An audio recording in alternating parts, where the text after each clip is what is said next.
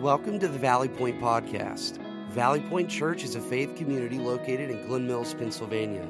Our mission is pointing people to real relationships and real significance. Enjoy and thanks for listening.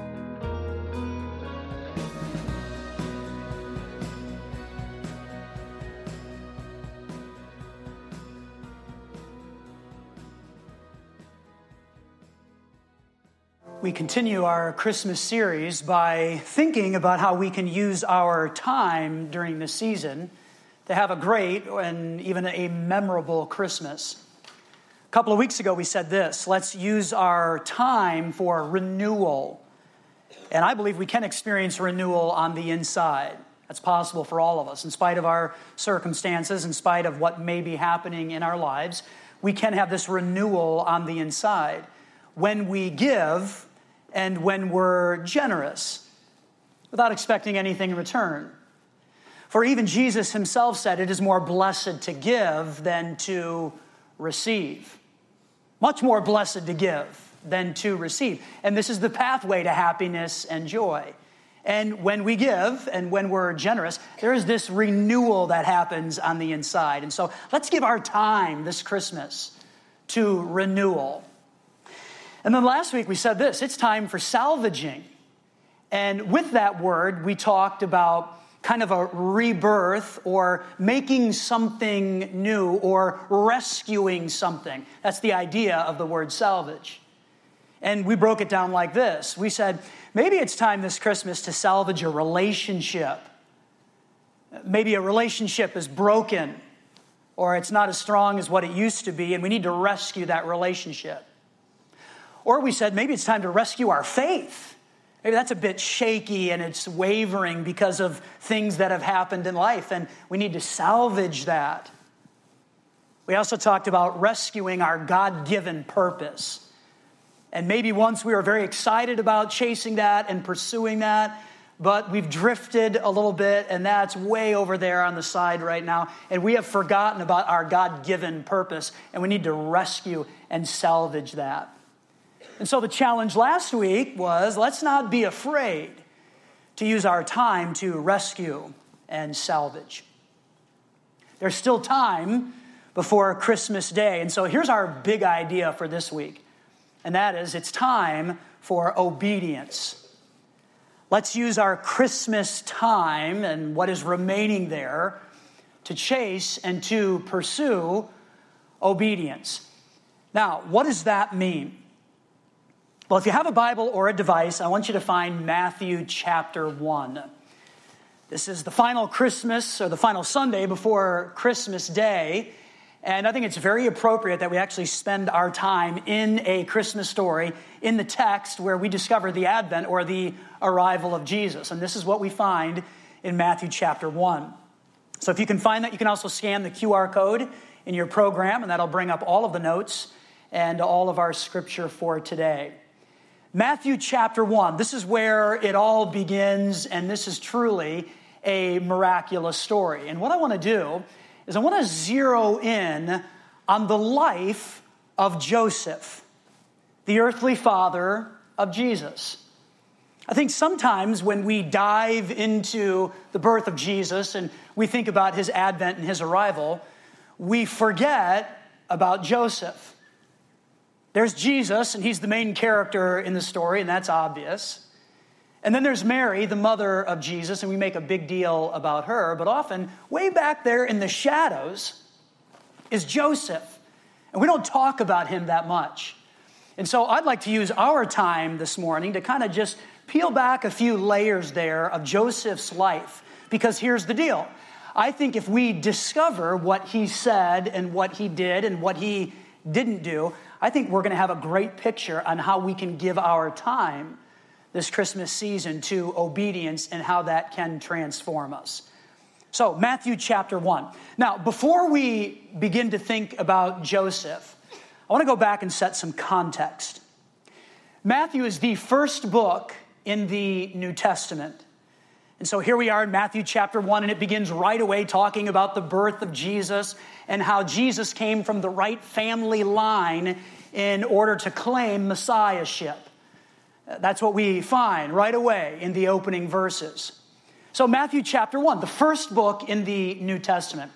I think when you're considering whatever this first book is, which is Matthew, I think it's kind of interesting and noteworthy, or maybe at least intellectually stimulating, to think about what was the book before Matthew? What came before the Advent? What were the words that set up the arrival of Jesus? I think that's kind of interesting to consider. Well, most scholars will tell us that the final book written before the advent or the arrival of Jesus was Malachi, or as we like to affectionately call him here at Valley Point, Malachi, the great Italian prophet. right? So he's not really Italian, but you know, we just like to have fun with that. So you've got Matthew, first book of the New Testament, and then you've got Malachi or Malachi, who ends the Old Testament. It's important to remember that all of the Old Testament books, they pointed to a Messiah.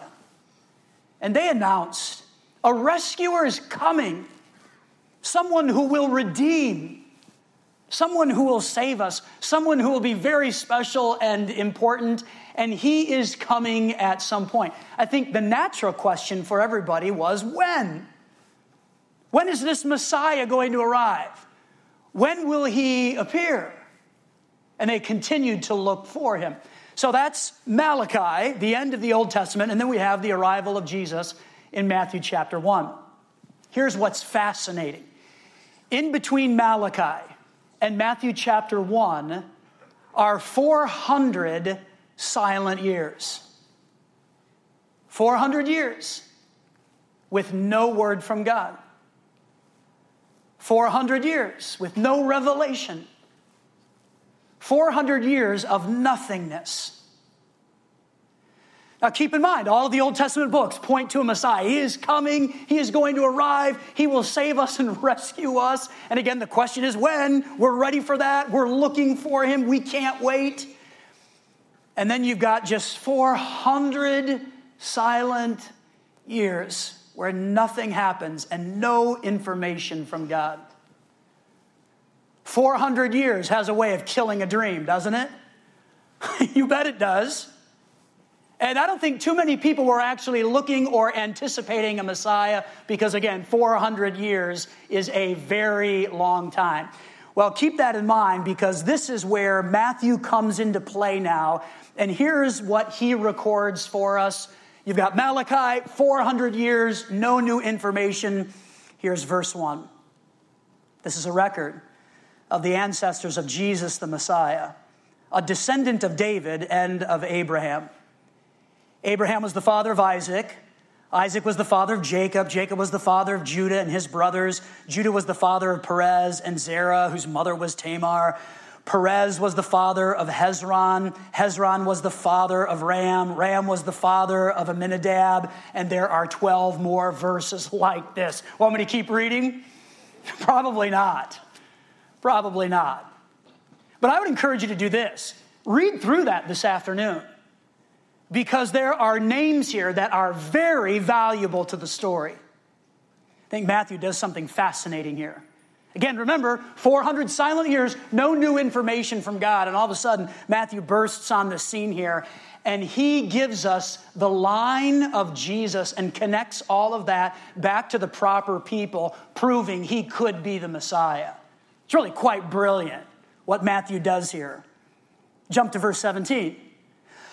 All those listed above, all of those names, the family of Jesus, include 14 generations from Abraham to David, 14 from David to the Babylonian exile, and 14 from the Babylonian exile to the Messiah.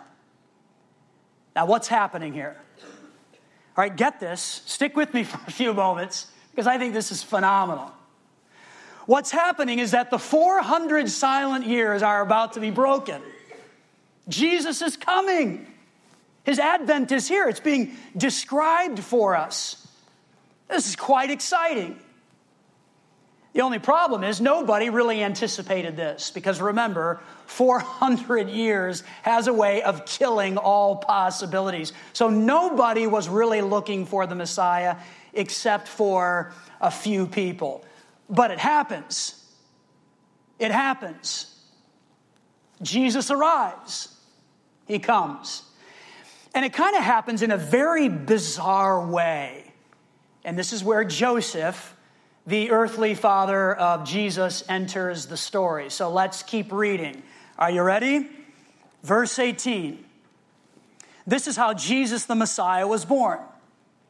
His mother Mary was engaged to be married to Joseph. Let's just pause right there for a few moments.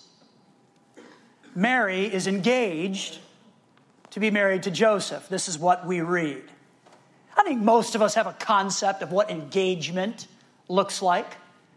We've got Mary and Joseph. They're excited about their new life together. They're in love. They probably have jobs and significant work that they do, and they enjoy that and like that, and they're looking forward to their wedding day.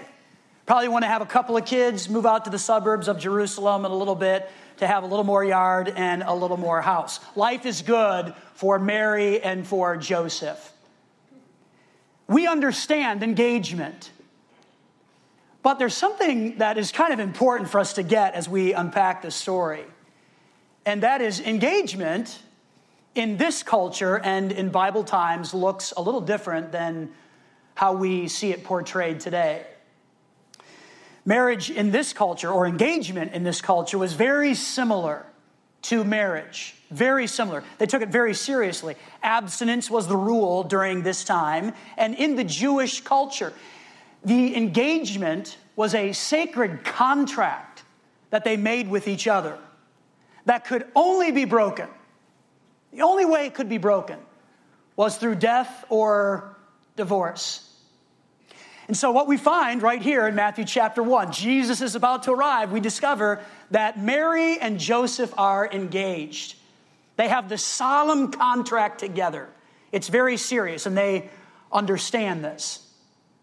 Now, this lends a little more dynamics to the story because here's what we find in verse 18. But before the marriage took place, while she was still a virgin, she became pregnant through the power, the miraculous power of the Holy Spirit. Now, often we read scripture and we kind of glaze over some things. This is something we can't skip because it's just remarkable what is happening here. So picture this Mary and Joseph, they're engaged. They have this solemn contract, this commitment to each other, and they're excited about their future. And one day, Mary approaches Joseph and says, Joseph, we need to have a little talk. And so they sit down. You can picture this, can't you? They sit down, and Joseph says, Well, Mary, what's on your mind? What's happening? And Mary delivers the bombshell news. Well, Joseph, I'm pregnant. Big news, right? Really big, devastating news for Joseph. The reason it's devastating for him is because Joseph knows. Well, we haven't done that. well, I know that. So that's not my child. That's not my baby. What's happening here, Mary? We have this commitment. We made a contract to each other. And what's happening here? What's going on? And you can imagine this conversation rising in temperature. There's no doubt at some point in the conversation, Joe looks at her and says, Who's the guy? Who's the guy? I gotta know. Who's the guy? And perhaps Mary responded and said, Well, that's just the thing. There is no guy. There's no guy. I am pregnant through the miraculous power of the Holy Spirit. To which Joseph would have said, Right. Right, so you're going to blame this on God, are you? Yeah, I actually am going to blame this on God, is what Mary may have said. And this is why you got to pick up your Bible every once in a while and read, because it is filled with real stories and real people and how they responded to each other. And this is what makes it so colorful and dynamic and exciting. And we've got to jump in. We do. Keep in mind, 400 silent years, Malachi, nothing from God. And then Matthew announces the birth of Jesus, the Messiah the one who's going to save the world, and it happens like this is scandalous, actually. Kind of bizarre. And not exactly what you would expect from someone who's going to pay the price for all of our sins. It just doesn't make sense. It really doesn't. So, what happens? Well, Joseph realizes that Mary is telling the truth.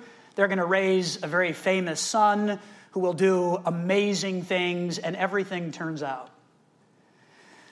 Well, that's not exactly what happens. Check out verse 19. Joseph, to whom she was engaged, was a righteous man, which means in the language here, he was just, he was proper. Joseph's a good guy. He's a good guy. He was a righteous man, and he did not want to disgrace her publicly. So he decided to break the engagement quietly. Basically, Joseph says, I- am out. I'm out. I-, I can't do this. I don't know if you're telling me the truth or not. It doesn't make sense. Your baby is not my baby. And I didn't sign up for this. This wasn't the deal. This wasn't our contract. And I, am out. I can't, I can't do this. Right, this is the earthly father of Jesus now. A real intense struggle here. The contract has been broken in his mind, and he doesn't want to embarrass Mary. He just wants to dissolve the contract. It needs to be over. Verse 20. As he considered this, an angel of the Lord appeared to him in a dream. Joseph, son of David, the angel said, Do not be afraid to take Mary as your wife in other words, don't be afraid to fulfill the contract. It's going to be okay. Here's why for the child within her was conceived by the Holy Spirit. It's almost like God, through the angel, is saying, Joseph, it's okay. There's not another guy. There's not another guy. This was all done miraculously. Your son is very special. For the child within her was conceived by the Holy Spirit, and she will have a son and you are to name him Jesus, for he will save his people from their sins. And all of this occurred to fulfill the Lord's message through the prophet Look, the virgin will conceive a child, she will give birth to a son, and they will call him Emmanuel, which means God is with us. Now, verse 24, and here's where we get our big idea it's time for obedience. What do we see from Joseph? Really an interesting start to their life together. What do we find here? Here's what it says When Joseph woke up, he did. And that word is so important. If you like to underline or circle or box or highlight, I would encourage you to do that with the word did there because it means he performed or he carried out. He got up and he did something. When Joseph woke up, he did. He performed, he carried out as the angel of the Lord commanded, and he took, which means he brought along with, he received Mary as his wife. So, what we discover Malachi, the end of the Old Testament, 400 years of nothing, no new information from God. And then all of a sudden, we have these amazing words in Matthew chapter 1 He is going to arrive and he's going to come through Mary and Joseph. You don't have to be afraid to step into this because she has been faithful to you. And Joseph woke up. He did. He performed. He carried out. And I believe we can honestly say that he used his time on that very first Christmas. He gave his time to obedience. He got up and he performed. He did what God placed into his heart. Easy? I don't think so. I mean, this is really kind of bizarre here. I don't think it's easy at all. But yet he got up and he did. He was obedient to God. Think about this.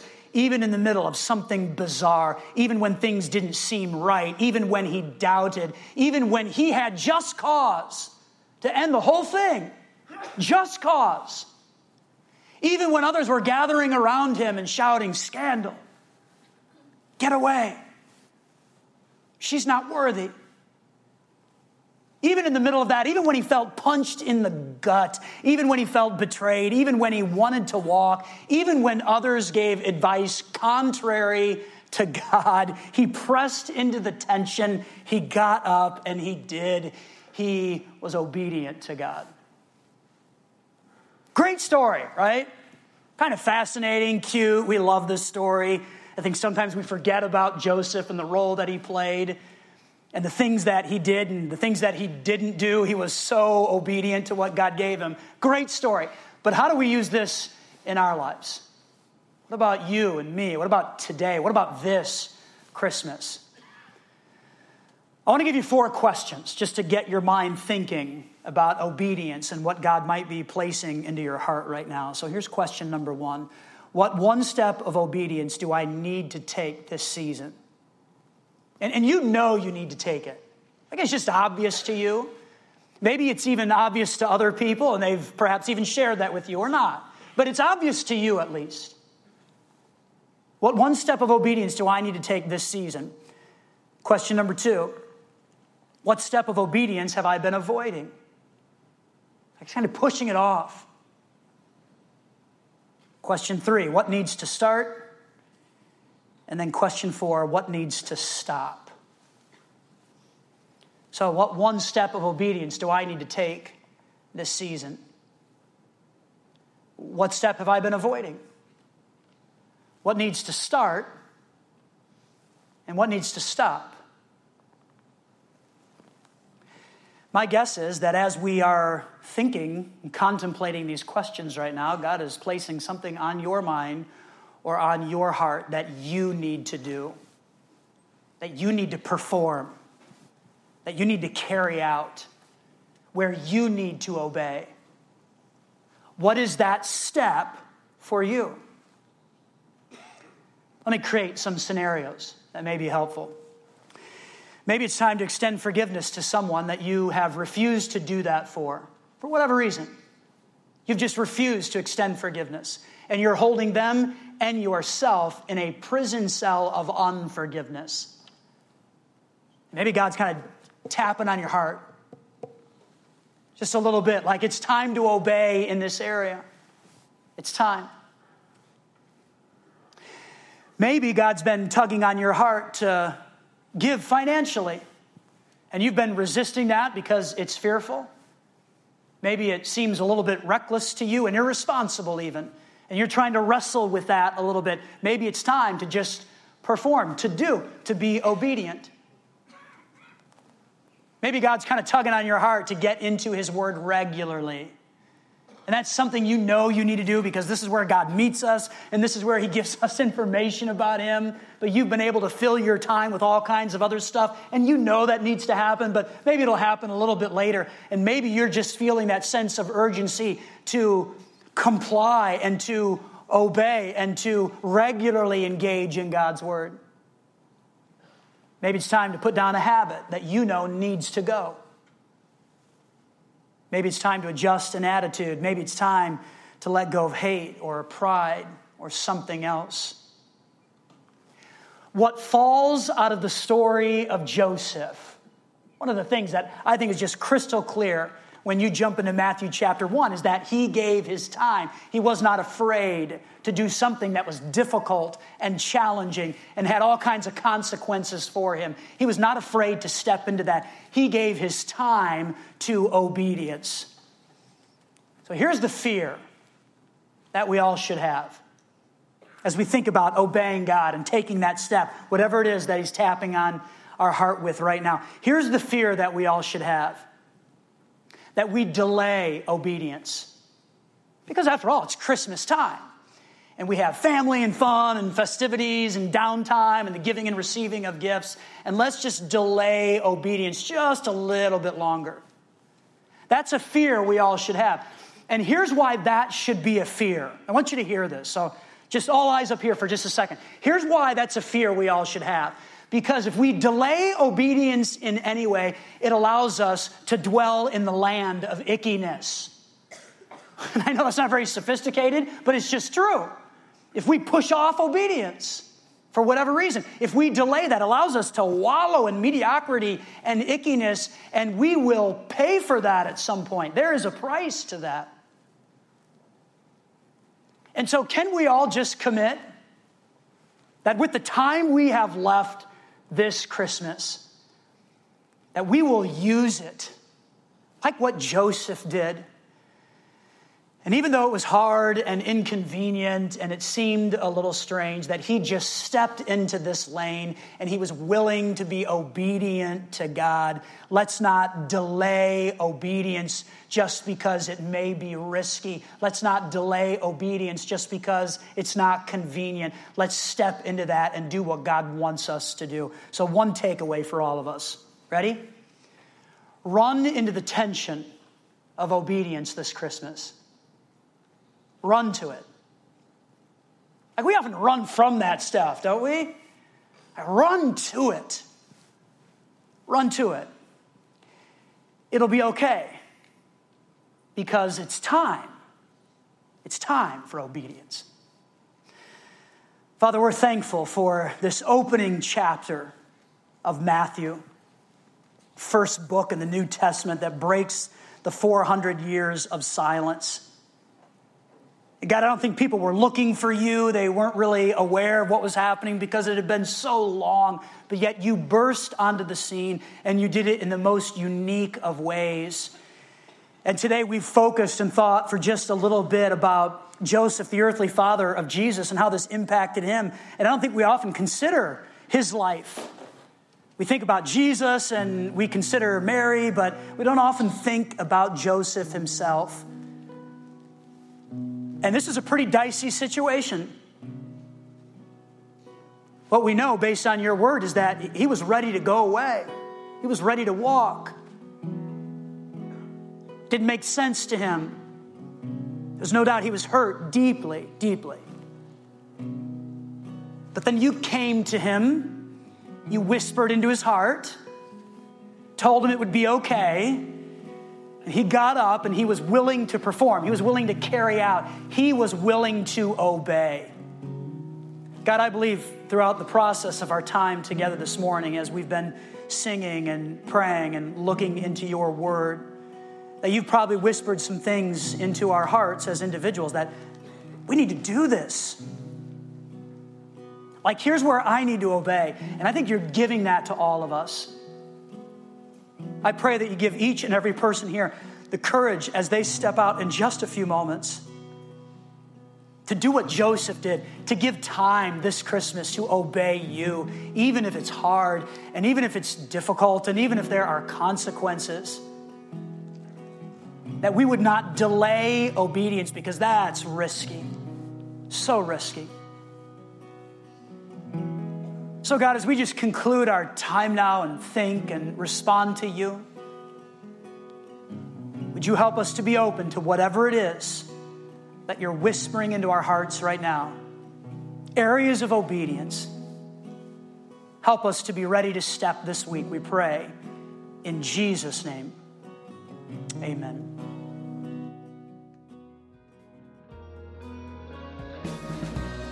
Thanks for listening. We'd also love to have you join us on any Sunday morning as well at the Garnet Valley Middle School at 9:15 or 11 a.m.